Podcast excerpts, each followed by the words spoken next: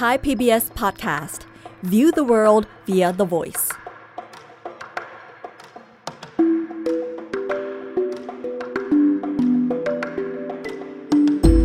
อาเซียนไอส์เปิดมุมมองใหม่ผ่านเรื่องลึกแต่ไม่ลับของผู้คน สังคม และวัฒนธรรมในอาเซียน กับปรางทิพย์ดาวเรือง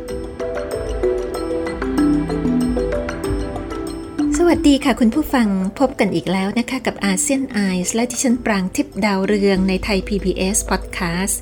วันนี้จะมาเล่าเรื่องความรักของนักการเมืองคนหนึ่งในเอเชียตะวันออกเฉียงใต้ให้ฟังนะคะ เขาผู้นี้ได้ชื่อว่าเป็นผู้ก่อตั้งประเทศที่ประสบความสำเร็จ เป็นบุคคลผู้มีวิสัยทัศน์ในตำนาน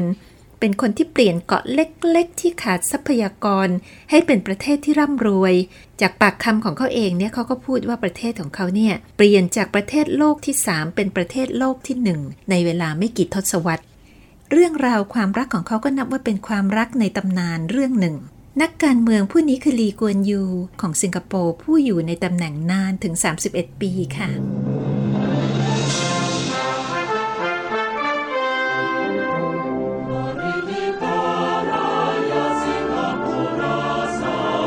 ลีกุนยูเกิดที่สิงคโปร์ในสมัยที่สิงคโปร์ยังเป็นอาณานิคมของอังกฤษ เขาเกิดในปี 2466 จะว่าไปแล้วเขาก็เป็นคนรุ่นเดียวกับอดีตนายกรัฐมนตรี มหาเตโมฮัมหมัดของมาเลเซีย โดยมหาเตนั้นอ่อนกว่าเขาสองปีนะคะเรื่องลีกวนยูกับมหาเตนั้นเนี่ยนักหนังสือพิมพ์อาวุโสของมาเลเซียคนหนึ่งเคยเขียนถึงสองคนนี้เอาไว้ว่า มีความเหมือนกันอย่างแปลกประหลาด แต่ยังไงก็ตามก็ไม่ถูกกันเลย เป็นคู่กัดกันมาตลอดในประวัติศาสตร์ ถูกมองว่าเป็นคนที่ร้ายกาจกระหายอำนาจ ทะเยอทะยาน เจ้าเล่ห์มีความรักชาติ แล้วก็มีความหมกมุ่นจะเอาอะไรก็ต้องเอาให้ได้ ไม่สนใจหน้าอินหน้าพรมอะไรทั้งสิ้นสำหรับดิฉันแล้วความเหมือนที่น่าสนใจอีกประการหนึ่ง ก็คือในเรื่องของความรักนะคะ คนทั้งสองคนมีความรักที่คล้ายๆกัน ทั้งคู่เป็นคนที่รักเดียวใจเดียว มีภรรยาตั้งแต่อายุยังน้อย ภรรยาของคนทั้งสอง เป็นผู้ที่มีการศึกษาและสติปัญญาเท่าเทียมกับเขา แล้วก็อยู่ร่วมกันตลอดชีวิต เราทราบแล้วนะคะว่าใครเป็นขวัญใจของมหาเทโมฮัมหมัดแห่งมาเลเซีย คราวนี้แล้วใครล่ะ เป็นนางในดวงใจคู่ชีวิตของลีกวนยู ผู้หญิงอย่างไหนนะที่ชนะใจผู้นำที่ไม่ธรรมดาอย่างลีกวนยูได้ ลีกวนยูมาจากครอบครัวที่มีฐานะทีเดียวนะคะคุณพ่อคุณแม่ของเขาได้รับการศึกษาแบบอังกฤษ ตัวเขาเองเนี่ยที่บ้านก็พูดภาษาอังกฤษมาตั้งแต่เด็กๆ เขาเป็นเด็กที่เรียนเก่งมาก ตอนที่เขาอายุ 17 ปีอยู่มัธยมปลายเนี่ยเขาก็สอบทำคะแนนได้ท็อปสูงสุดเป็นอันดับหนึ่งของนักเรียนมัธยมปลายในสิงคโปร์แล้วก็มาลายาทำให้เขาได้ทุนเข้าไปเรียนที่วิทยาลัย Raffles ที่มีชื่อเสียงของสิงคโปร์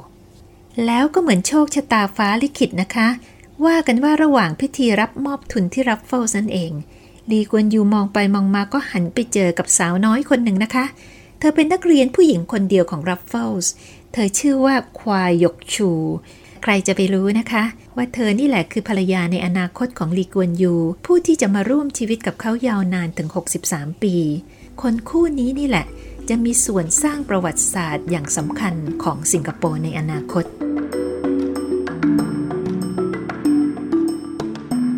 นางสาวควายหยกชูที่ต่อมาเนี่ยชาวสิงคโปร์เรียกจนติดปากว่ามาดามควาย เป็นลูกสาวของผู้จัดการธนาคารใหญ่ มีฐานะดี และที่สำคัญที่สุดคือเป็นคนที่เรียนเก่งมากควายนี่เป็นนักเรียนที่สอบได้คะแนนสูงสุดในระดับมัธยมปลายก่อนลีกวนยูสักสองสามปีนะคะ มันก็เลยทำให้เธอได้รับทุนเดียวกันกับลีกวนยูเข้ามาศึกษาอยู่ที่ราฟเฟิลส์จะว่าไปแล้วเธอก็เป็นนักเรียนรุ่นพี่อะนะคะเธอมีความแปลกจากนักเรียนอื่น ๆ อย่างมากในตอนนั้นก็คือว่าเธอเป็นนักเรียนหญิงคนเดียวในมาลายาเลยนะคะที่เข้าเรียนในราฟเฟิลส์ที่ถูกมองว่าเป็นวิทยาลัยสำหรับนักเรียนชาย ลีกวนยูเคยให้สัมภาษณ์ในภายหลังนะคะ ว่าถ้าหากว่าไม่มีควายหยกชูแล้วเนี่ย ตัวเขาคงจะเป็นผู้ชายอีกคนหนึ่งที่มีชีวิตอีกแบบหนึ่ง ไม่ได้เป็นนายกรัฐมนตรีเหมือนที่เขาเป็น ก็ไม่ทราบว่าควายหยกชูทำอะไรลงไปนะคะ แต่ถ้าหากว่าสิ่งที่ลีกวนยูพูดนั้นเป็นความจริง ก็เท่ากับว่าเด็กสาวคนนั้นเนี่ยต่อไปก็จะเป็นพลังสำคัญในการสร้างนักการเมืองที่ชื่อว่าลีกวนยูผู้ที่จะมาสร้างประเทศสิงคโปร์ในอนาคต ตอนที่ทั้งสองคนพบกันเนี่ยมันไม่ใช่รักแรกพบ ตรงกันข้ามมันเป็นการพบกันของคู่แข่ง ที่เชื่อเฉือนกันว่าใครจะทำคะแนนสอบได้มากกว่ากัน ควายกชูเนี่ยทำคะแนนนำท็อปวิชาภาษาอังกฤษกับเศรษฐศาสตร์วิทยาศาสตร์ โดยที่ลีตามมาติดๆเหนือฟ้ายังมีฟ้านะคะ ส่วนลีกวนยูเองเนี่ยเขาเคยให้สัมภาษณ์บอกว่าเขาเนี่ยไม่เชื่อในเรื่องรักแรกพบหรอก เพราะเขาคิดว่ารักแรกพบเนี่ยสนใจกันแค่ความสวยงามของร่างกาย แล้วทำให้เสียใจทีหลัง อีกอย่างหนึ่งตอนนั้นเนี่ยเขาก็ยังเด็กมัวแต่ยุ่งเรื่องเรียน แต่ว่าควายหยกชูนี่แหละที่มาสารภาพกับเขาทีหลังนะคะ ว่าเธอเป็นฝ่ายสนใจเขาก่อนตั้งแต่ตอนนั้น รักของคนทั้งคู่นี่เริ่มต้นจริง ๆ ก็คือตอนที่ญี่ปุ่นยกพลขึ้นบกในสงครามมหาเอเชียบุรพาตอนนั้นเป็นปี 2484 จำได้ไหมคะ ญี่ปุ่นเริ่มต้นด้วยการบุกประเทศไทย แล้วก็เข้ายึดครองอาณานิคมของอังกฤษในเอเชีย รวมทั้งในมาลายาและก็ในสิงคโปร์ด้วย สถานศึกษาของคนทั้งสองก็ปิดตัวชั่วคราวนะคะ เพราะว่าญี่ปุ่นใช้อาคารในนั้นเนี่ยเป็นสถานพยาบาล ลีกวนยูจำได้นะคะว่าตอนนั้นเขาพยายามหารายได้เล็ก ๆ น้อยๆกับเพื่อน ก็ไปหาเพื่อนที่บ้าน ตอนนั้นเองที่เขาพบควายอีกครั้งหนึ่ง เขาทบทวน ความหลังให้กับนักข่าวฟังเขาบอกว่า วันหนึ่งเนี่ยเขาขี่จักรยานอยู่คนเดียว แล้วก็คิดถึงเธอ แล้วก็รู้สึกขึ้นมาว่า สาวคนนี้ช่างน่ารักซิจริง ๆ นั่นแหละค่ะก็คือจุดเริ่มต้นของความรักระหว่างหนุ่มสาวสองคนลีกวนยูก็เล่าอีกนะคะบอกว่า พอเริ่มคบกันเนี่ยเขาก็คิดสระตะ คิดเยอะตามภาษาเขาอะนะคะ ในเรื่องความเป็นไปได้ความเป็นไปไม่ได้ แล้วก็สรุปว่าตัวเขาเนี่ยเลือกผู้หญิงถูกคนเขาบอกว่าเมื่อเวลาผ่านไปหลังจากแต่งงาน เติบโตแล้วก็แก่เท่าด้วยกันแล้วเนี่ย ทั้งสองคนก็ปรับตัวเข้าหากันจนนิสัยแล้วก็ชีวิตมีความคล้ายๆกันมากขึ้นทุกที I married a woman whom I knew for a long time I had no interest in her when she was a student at Raffles College with me because I was too young and preoccupied with my work. But she told me later that she was interested in me. So, but during the war, I was making gum mucilage. So, Young Yuklin was the chemist, so one production was my home, the other production was his home. And so I went to see, and there she was, and I said, Oh, she's a. There was time on my hands. I was cycling, so I said, Oh, she's a nice girl. So we became friends. And it gradually developed, and I carefully considered the problem. And uh, I think I made the right choice. And with every passing year, we adjusted to each other until now. เมื่อสงครามจบลงลีก็ได้ทุนไปเรียนกฎหมายที่มหาวิทยาลัย London School of Economics นะคะ แล้วก็ไปต่อที่เคมบริดจ์ส่วนควาเนี่ยก็ได้ทุนควีนส์แล้วก็ตามเข้าไปอีกคนหนึ่ง ทั้งสองคนเนี่ยแต่งงานกันอย่างลับๆ แล้วก็อยู่ด้วยกันที่นั่นจนกระทั่งเรียนจบ ด้วยเกียรตินิยมดีเด่นทั้งคู่เลยนะคะ โดยเฉพาะมาดามควาเนี่ย ถือว่าเธอเป็นผู้หญิงคนแรกจากมาลายาที่จบเกียรตินิยมดีเด่นด้านกฎหมายจากมหาวิทยาลัยเคมบริดจ์ทีเดียวเชียว ทั้งสองคนกลับมาเปิดสำนักงานทนายความที่สิงคโปร์ แต่ว่าลีกวนยูเนี่ยฝักใฝ่ในการเมือง เริ่มชีวิตการเมืองตั้งแต่เขากลับมาใหม่ ตอนนั้นเขามีอายุได้ 25 ปีนะคะ ก็เริ่มรณรงค์ต่อต้านอาณานิคมอังกฤษ แล้วก็ทำหน้าที่เป็นทนายความว่าความให้นักศึกษาแล้วก็สหภาพแรงงาน จนมีชื่อเสียงในหมู่สหภาพแล้วก็ประชาชนนะคะ เขาเริ่มต้นตั้งพรรคการเมืองตอนที่อายุ 31 ปี ชื่อว่าพรรค People's Action Party หรือ PAP ชูนโยบายเป็นเอกราชจากอังกฤษเต็มรูปแบบ แล้วก็ชูนโยบายสำคัญอีกอย่างหนึ่งคือการรวมตัวกับมาเลเซียสำหรับมาดามควานั้นเนี่ย เธอก็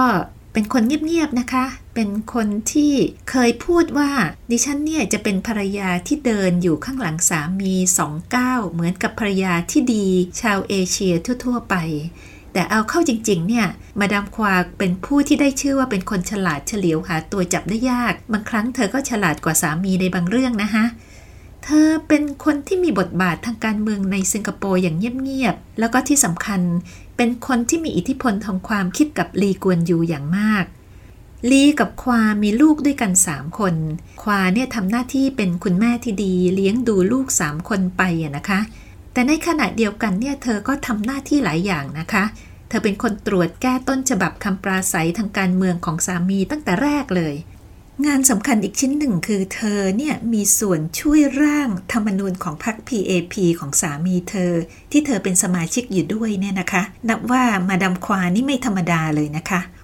มาดามควาตรวจแก้ร่างคำปราศัยของลีกวนยูหลายฉบับ ส่วนตัวเธอเองนั้นเนี่ยในชีวิตปราศัยแค่หนเดียวผ่านทางวิทยุ ในช่วงของการรณรงค์เลือกตั้งในพศ 2502 ตอนนั้นเนี่ยเธอเรียกร้องให้ผู้หญิงสิงคโปร์ลงคะแนนเสียงให้พรรค PAP แล้วก็พูดว่าความเชื่อที่ว่าผู้หญิงเป็นเพศที่ด้อยกว่าชาย ทั้งทางเศรษฐกิจการเมืองและสังคมเนี่ยเป็นเรื่องไม่จริงพรรคของเธอเนี่ยสามารถที่จะให้ทางเลือกใหม่กับผู้หญิงได้ ด้วยการส่งผู้ลงสมัครรับเลือกตั้งเป็นผู้หญิงพรรค PAP ของลีกวนยูชนะเลือกตั้ง ลีกวนยูขึ้นเป็นนายกรัฐมนตรีคนแรกของสิงคโปร์ในอายุเพียง 36 ปี ในตอนนั้นเนี่ยสิงคโปร์ยังมีฐานะเป็นรัฐในอานัตของอังกฤษอยู่นะคะ มันเป็นช่วงของการเปลี่ยนผ่านที่อังกฤษกำลังจะถอนตัวออกจากสิงคโปร์และจากมาลายาลีกวนยูนั่งอยู่ในตำแหน่งนายกรัฐมนตรียาวถึง 31 ปี เกิดเรื่องราวต่างๆ มากมาย โดยมีมาดามควาอยู่เคียงข้างเขาตลอดนะคะ ความใฝ่ฝันอย่างหนึ่งของลีก็คือว่าเขาอยากจะเห็นการที่สิงคโปร์รวมตัวกับมาเลเซีย เป็นประเทศหนึ่งเดียว เหตุผลของเขาก็คือว่าสิงคโปร์เนี่ยเป็นพื้นที่ที่ยากจน แล้วก็ไม่มีทรัพยากรเลย ไม่สามารถที่จะอยู่รอดได้หรอก ถ้าหากไม่ได้พึ่งพาเพนนินซูล่าหรือแหลมมาลายานะคะเขาหวังว่าเมื่อรวมกันเป็นประเทศเดียวกันแล้วเนี่ยมาลายาก็จะเปิดตลาดให้กับสินค้าที่ผลิตในสิงคโปร์ แล้วสิงคโปร์ก็จะได้ทรัพยากรจากมาลายาด้วย นอกจากนั้นเขายัางคิดว่าสิงคโปร์จะเป็นเอกราชจากอังกฤษอย่างเต็มรูปแบบได้เร็วขึ้น แต่เรื่องของการรวมตัวกับมาเลเซียเนี่ยเป็นสิ่งที่มาดามควาไม่เห็นด้วยมาตั้งแต่ต้นนะคะ เธอเตือนสามีบอกว่ามันไม่มีทางสำเร็จหรอก เพราะเหตุผลสองอย่างนะคะ อย่างแรกก็คือว่าวิถีชีวิตของคนของสองพื้นที่เนี่ยไม่เหมือนกันเลย ยากที่จะปรับเข้าหากันได้ อย่างที่สองการเมืองในมาเลเซียที่ถูกครอบงำโดยแนวนโยบายของพรรคอัมโนนั้นเนี่ยทำให้เป็นเรื่องยากที่สองประเทศจะรวมตัวกันได้อย่างแนบสนิทจริง ๆ แต่ว่าการเตือนของมาดามกวาในครั้งนี้เนี่ยสามีเธอก็ไม่ฟังนะคะ ก็ยังผลักดันจนสามารถรวมตัวเป็นรัฐรัฐหนึ่งของสหพันธรัฐมาลายาในปี 2506 สิงคโปร์ก็จะต้องแลกกับการที่ไฟเขียวให้กับพรรคอัมโนของมาเลเซีย ปราบคอมมิวนิสต์ทั้งในมาลายาแล้วก็ในสิงคโปร์เอง ก็มีคนวิจารณ์ว่าจริง ๆ แล้วเนี่ยลีกวนยูยิงปืนนัดเดียวได้นกสองตัวนะคะ เพราะว่ากลุ่มคอมมิวนิสต์ในสิงคโปร์นั้นเนี่ยก็เป็นศัตรูของตัวเขาของพรรคเขาเองด้วย เมื่อรวมตัวกับสหพันธรัฐมาลายาแล้วเนี่ยลีกวนยูก็จัดการประกาศเอกราชสิงคโปร์จากอังกฤษ หลังจากนั้นเนี่ยลีก็มีบทบาทใหม่ ในฐานะที่เป็นสสในรัฐบาลกลางมาเลเซีย แต่เนื่องจากลีกวนยูก็คือลีกวนยูนะคะเขาเนี่ยเริ่มต้นท้าทายกฎเกณฑ์ทางการเมืองของมาเลเซียอย่างจริงจัง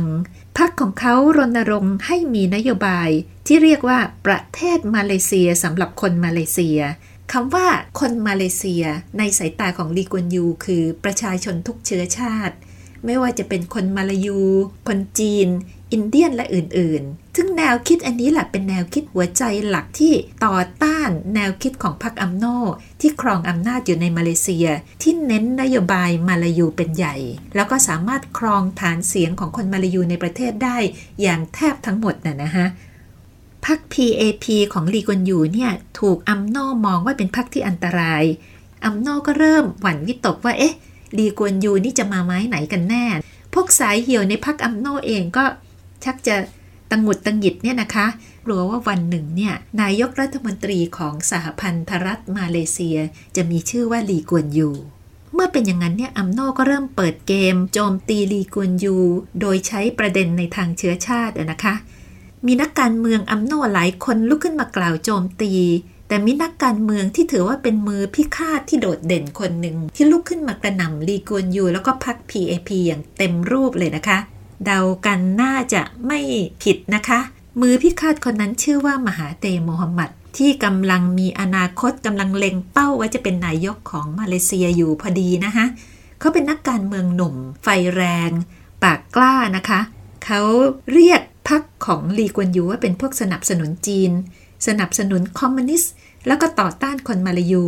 เขาบอกว่าพวกหัวเหรนหรือว่าคนจีนเนี่ย เป็นพวกไม่เอาใคร เป็นพวกเห็นแก่ตัว โดยเฉพาะพวกคนจีนที่อยู่ในสิงคโปร์นะคะ เป็นพวกที่มีความเย่อหยิ่งถือตัวที่เหมือนกับลีกวนยูนั่นแหละ เห็นคนจีนเป็นหนึ่งแล้วก็คนมาลายูเป็นรอง ส่วนลีกวนยูก็โต้ตอบพรรคอัมโนแบบร้ายกาจพอๆกันนะคะเขาถแถลงในสภาซึ่งเป็นการถแถลงครั้งสุดท้ายก่อนที่จะเกิดเรื่องแตกหัก เขาก็พูดเป็นภาษามาลายูที่มีคนบอกว่าพูดได้สละสลวยมากนะคะ เขาพูดในฐานะของสอสอจากพื้นที่สิงคโปร์ให้พรรคของเขาเนี่ยมุ่งมั่นทำงาน ตามแนวทางของประเทศมาเลเซียของคนมาเลเซีย เขาปฏิเสธพวกหัวรุนแรง แล้วก็ยังพูดอีกนะคะว่าพรรค PAP ของเขาเนี่ย เป็นพรรคที่สามารถยกระดับความเป็นอยู่ของชาวมาเลเซีย เชื้อสายมาลายูได้ดี เท่านั้นแหละค่ะพรรคอัมโนก็ทนไม่ไหวนะคะคำถแถลงของลีกวนยูครั้งนี้เนี่ยถือว่าเป็นคำถแถลงที่เปลี่ยนประวัติศาสตร์ ของทั้งสิงคโปร์ทั้งมาเลเซีย แล้วก็ประวัติศาสตร์เอเชียตะวันออกเฉียงใต้ด้วยนะคะพรรคอัมโนก็เริ่มระดมพลเรียกประชุมสภา แก้รัฐธรรมนูญ ให้ขับสิงคโปร์ออกจากสหพันธรัฐมาเลเซีย รัฐสภาของมาเลเซียที่อัมโนครองเสียงข้างมาก มีมติเอกฉันให้สิงคโปร์ออกจากประเทศมาเลเซีย แล้วก็ในการลงมติครั้งนี้เนี่ยพรรค PAP ของลีกวนยูไม่เข้าร่วมประชุมนะคะ สรุปได้ว่าภายใน 2 ปีหลังจากการรวมประเทศเนี่ยนะคะ ก็เกิดปรากฏการณ์ที่มาดามควาทำนายเอาไว้ไม่มีผิด ภูมิภาคเอเชียตะวันออกเฉียงใต้ มีประเทศเพิ่มขึ้นอีกหนึ่งประเทศ ชื่อว่าสาธารณรัฐสิงคโปร์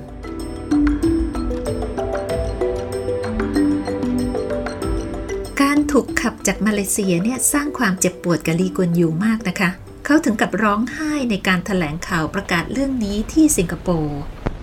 You see the whole of my adult life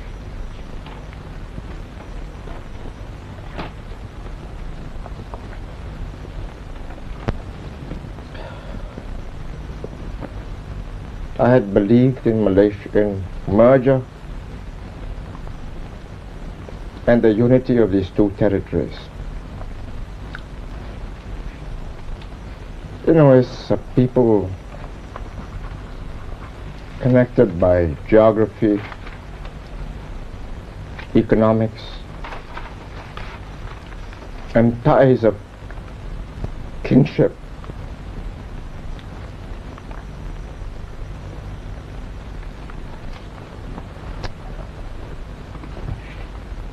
Would you mind if we stop for a while?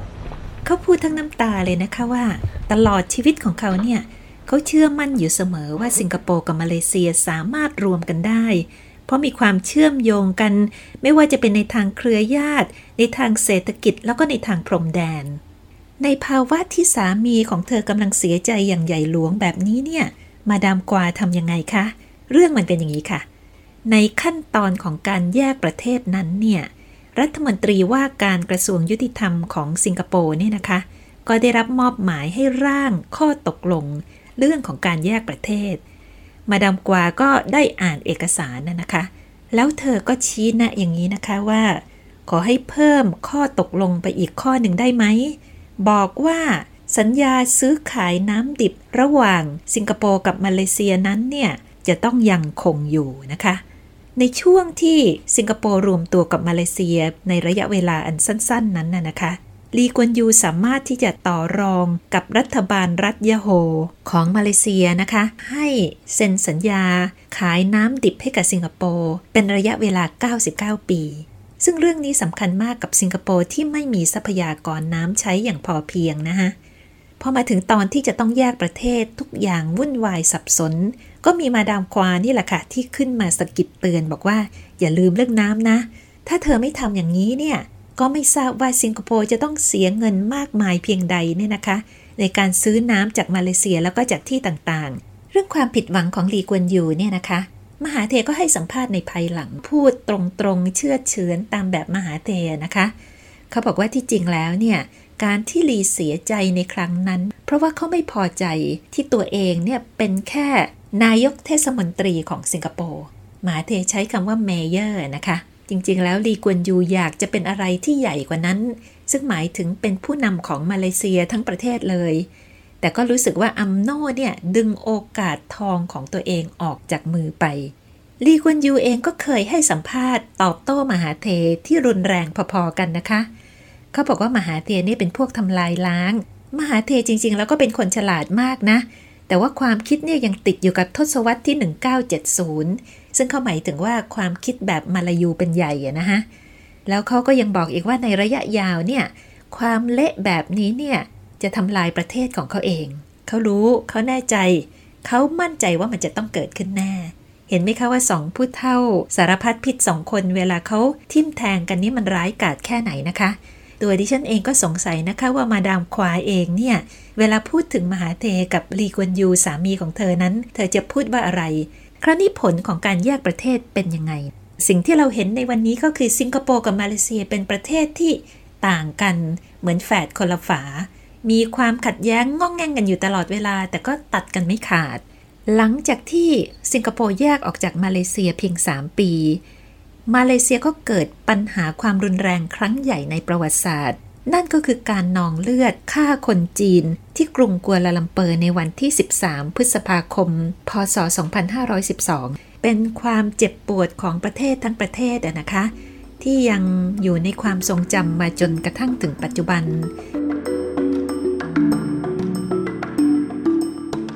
หลังจากการลงมติในรัฐสภามาเลเซีย ลีกวนยูก็กลับสิงคโปร์นะคะ แล้วก็หายหน้าไปจากการเมือง 6 วัน ปลีกวิเวกไม่ทำอะไรทั้งสิ้น ไม่เรียกประชุมสภา ติดต่อไม่ได้และอื่นๆ เขามาพูดทีหลังว่าเขาเนี่ยวุ่นวายใจมากในช่วงนั้นน่ะนะคะ แล้วก็นอนไม่หลับเลย มีผู้แสดงความเป็นห่วงมากมาย รวมทั้งนายกรัฐมนตรีแห่งอังกฤษด้วยเนี่ยนะคะ เขาก็ตอบไปว่าไม่ต้องห่วงหรอกเรื่องสิงคโปร์เนี่ย เพื่อนร่วมงานแล้วก็ตัวเขาเองเนี่ยเป็นคนที่ยังสติดีอยู่ แล้วก็ยังเป็นคนที่มีเหตุผล ถึงแม้ว่าจะทุกข์ใจปานใดก็ตาม ขอเวลาให้เขาชั่งน้ำหนักเรื่องต่างๆ ก่อนที่จะเดินหมากการเมืองอีกต่อไป โจทย์ใหญ่ของลีกวนยูในเวลานั้นเป็นโจทย์ที่ใหญ่มากนะคะ คือโจทย์ที่ว่าคุณมีเกาะอยู่หนึ่งเกาะ จะต้องทำเกาะนี้ให้เป็นประเทศใหม่ให้ได้ เกาะนี้เป็นเกาะที่ยากจนและแทบจะไม่มีทรัพยากรอะไรเลย คุณจะทำยังไงนะคะ ลีกวนยูออกปราศัยแล้วก็ประกาศเอกราชอีกครั้งหนึ่ง เขาพูดกับฝูงชนว่า สิงคโปร์จะเริ่มต้นบทใหม่ของประวัติศาสตร์ ประชาชนของสิงคโปร์จะเป็นผู้ที่ตัดสินใจบริหารสิงคโปร์เอง ไม่มีอนาคตอื่นใดนอกจากอนาคตของประชาชนชาวสิงคโปร์ saudari saudari setanah air, merdeka! Lagi sekali yang bersemangat merdeka! We begin a new chapter in the history of Singapore. We, the people of Singapore, have decided to run the affairs of Singapore. We have no personal future apart from your future. สิ่งที่ลีกวนยูทำเนี่ยเริ่มต้นจากการหาความยอมรับจากนานาชาติ สิงคโปร์เข้าเป็นสมาชิกสหประชาชาติหลังจากนั้นไม่นาน แล้วก็เป็นหนึ่งในสีของประเทศที่ร่วมกันก่อตั้งอาเซียน ในทางสังคมเนี่ยเขาก็เริ่มใช้กฎหมายในการปราบปรามอาชญากรรมที่รุนแรงนะคะ ที่เป็นลักษณะเฉพาะของสิงคโปร์เลย ใช้กฎหมายป้องกันความขัดแย้งทางเชื้อชาติ ตั้งหน่วยต่อต้านคอร์รัปชันเริ่มตั้งโรงงานเพื่อแก้ปัญหาคนตกงาน ขอให้อังกฤษยกท่าเรือในสิงคโปร์ให้เพื่อที่จะนำมาพัฒนา แล้วก็เริ่มคิดว่าสิงคโปร์จะต้องดึงการลงทุนจากต่างประเทศ ให้มีบรรษัทข้ามชาติเข้ามาอยู่ในสิงคโปร์เยอะๆ เพื่อเพิ่มงานให้กับประชาชนในประเทศลีกวนยูก็ทำได้สำเร็จในแง่ที่ว่าเขาดึงบริษัททั้งอเมริกันญี่ปุ่นและยุโรปเข้ามาลงทุนในสิงคโปร์มากมาย สิงคโปร์เริ่มปรับตัวกลายเป็นศูนย์กลางทางการเงินระหว่างประเทศ โจทย์อีกข้อหนึ่งก็คือแล้วเขาจะทำยังไงกับมาเลเซียล่ะดีกวนยูก็เหมือนนักการเมืองทั่วไปที่รู้ว่าในการเมืองนั้นไม่มีมิตรแท้และศัตรูถาวรเขาเริ่มเล็งเห็นในพศ 2521 เนี่ยว่า ศัตรูเก่าของเขาคือมหาเทมฮัมมัดกำลังจะได้ขึ้นเป็นนายกรัฐมนตรี เขาก็เลยเชิญมหาเทมาเยือนสิงคโปร์ซะเลย มหาเทก็ยื่นข้อเสนอบอกว่า ให้ลีกวนยูเนี่ยตัดสายสัมพันธ์กับพรรคของคนจีนในประเทศมาเลเซีย แลกกับว่ามาเลเซียเนี่ยจะไม่ยุ่งกับกิจการของชาวสิงคโปร์เชื้อสายมาลายูในสิงคโปร์ลีก็ยื่นข้อเสนอไปบอกว่า ถ้าอย่างนั้นมหาเทช่วยหน่อยได้ไหม ข้อตกลงในเรื่องของการซื้อขายน้ำดิบเนี่ยเป็นข้อตกลงที่สิงคโปร์ทำกับรัฐบาลของรัฐยาโฮเขาอยากจะให้รัฐบาลกลางทำสัญญาค้ำประกันข้อตกลงอันนี้ ซึ่งมหาเทก็ตกลงนะคะลีกวนยูก็เคยให้สัมภาษณ์บอกว่า การแก้ปัญหาระหว่างมาเลเซียกับสิงคโปร์เนี่ยคุยกับมหาเทนี่ง่ายกว่าคุยกับนายกรัฐมนตรีคนก่อนๆของมาเลเซียเยอะเลย แต่ทั้งสองคนก็ยังทะเลาะกันเป็นพักๆนะคะ เกทับรับแหลกกันอยู่ตลอดเวลานะคะ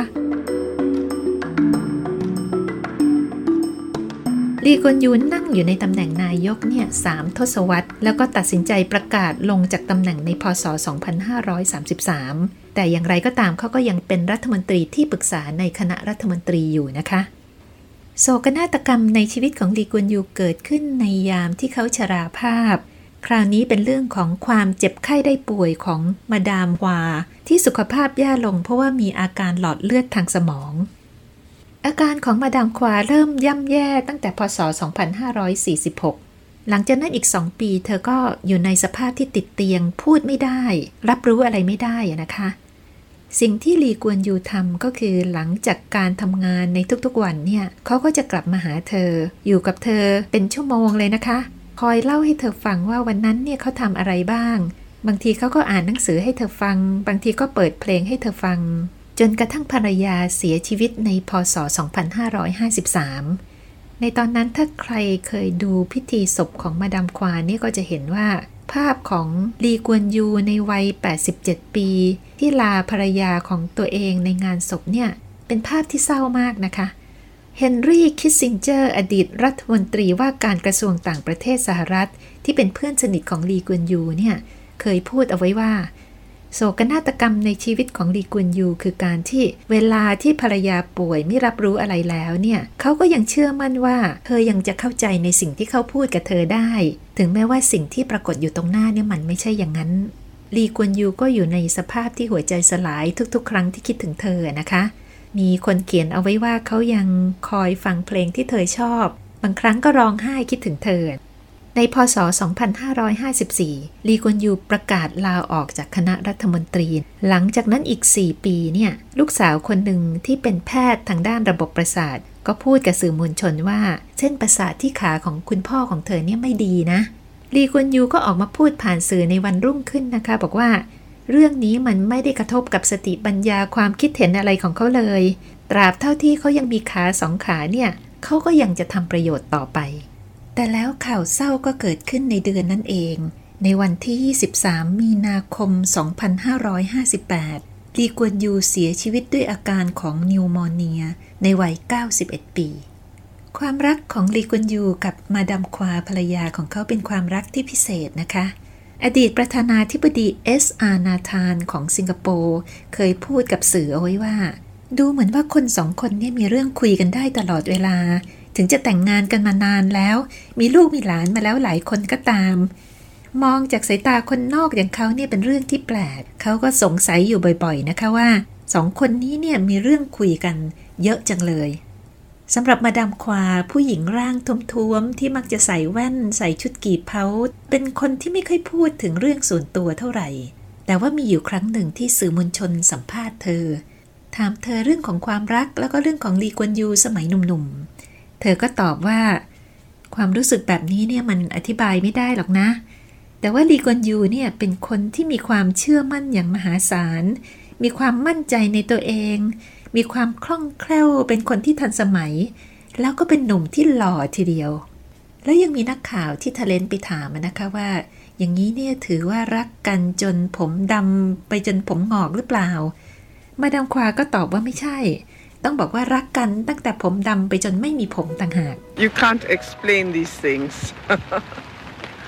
He had tremendous aplomb self-confidence uh, very jaunty He was a handsome young man ในแง่ของความเป็นนักการเมืองเนี่ย เราพูดไม่ได้เลยนะคะว่าลีกวนยูเป็นคนที่มีอารมณ์ที่อ่อนไหว แต่เรื่องนี้อาจมีข้อยกเว้นเมื่อมาถึงความรู้สึกของเขาต่อภรรยา ก่อนที่เขาจะเสียชีวิตเนี่ยเขาก็เขียนจดหมายสั่งเสียไว้กับลูกเอาไว้ว่า ด้วยเหตุผลของความรู้สึกนะ พ่ออยากจะให้เอาเท่ากระดูกของพ่อส่วนหนึ่งไปปนกับแม่ แล้วก็เอาเท่ากระดูกของเราสองคน วางคู่กันไว้ในสุสานเราสองคนอยู่ร่วมกันตอนมีชีวิต พ่อก็อยากจะให้เท่ากระดูกของเราอยู่ด้วยกันหลังชีวิตนี้ ความรักแบบนี้เมื่อได้รับทราบกันแล้วก็อย่าเศร้าไปนะคะ ขอให้มันเป็นกำลังใจให้เราทราบว่า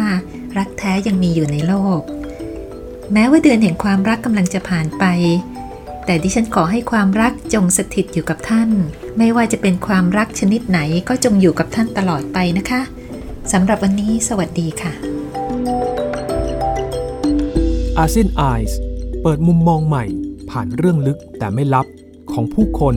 สังคม และวัฒนธรรมในอาเซียน ติดตามฟังได้ที่เว็บไซต์ www.thaipbspodcast.com หรือแอปพลิเคชัน Thai PBS Podcast